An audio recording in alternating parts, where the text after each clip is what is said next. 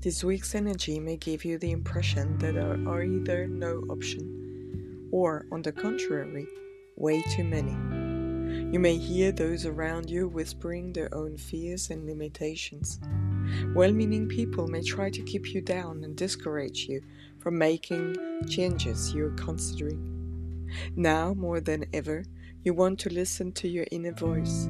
It will lead you in the direction of your dreams when you are ready to face your fears. Remember that the unknown is always a little uncomfortable at first, but it is the only place where you will grow and your dreams will become reality.